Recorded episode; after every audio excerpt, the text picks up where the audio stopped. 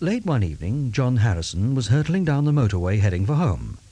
He'd clinched a very lucrative contract for his telecommunications firm, and he was well pleased with himself. The discussions and dealings of the day had gone on much longer than he had expected, and after the successful conclusion, he couldn't refuse a small celebratory drink. But he wasn't drunk. He valued his job and license too much for that.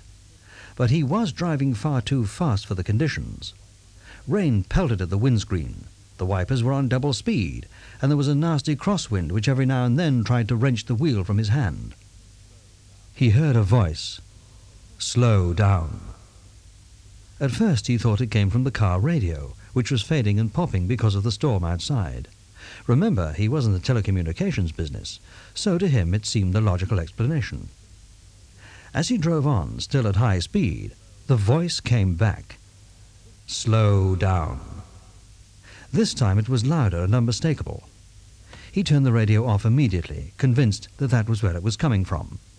He shrugged it off again and continued to keep his foot down on the accelerator. He wanted to get home, he'd had a long day, and he wanted to tell his family the good news.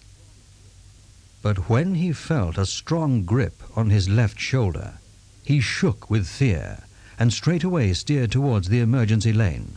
Then, without warning, he saw a figure right in front of the car's bonnet. There was no time to stop. He didn't even have time to think about braking. He drove into the figure. Skidding to a halt and jumping out of the car, he stood in the pouring rain, straining his eyes back up the dark motorway. There was no sign of a person, let alone what he feared most, a body. After that shattering experience, he couldn't move. When he did finally come to start the car and drive very slowly along the inside lane, it wasn't long before he saw an array of flashing blue lights. A multi-car pile-up was completely blocking the motorway. Who, or whatever he had encountered earlier, had undoubtedly saved his life.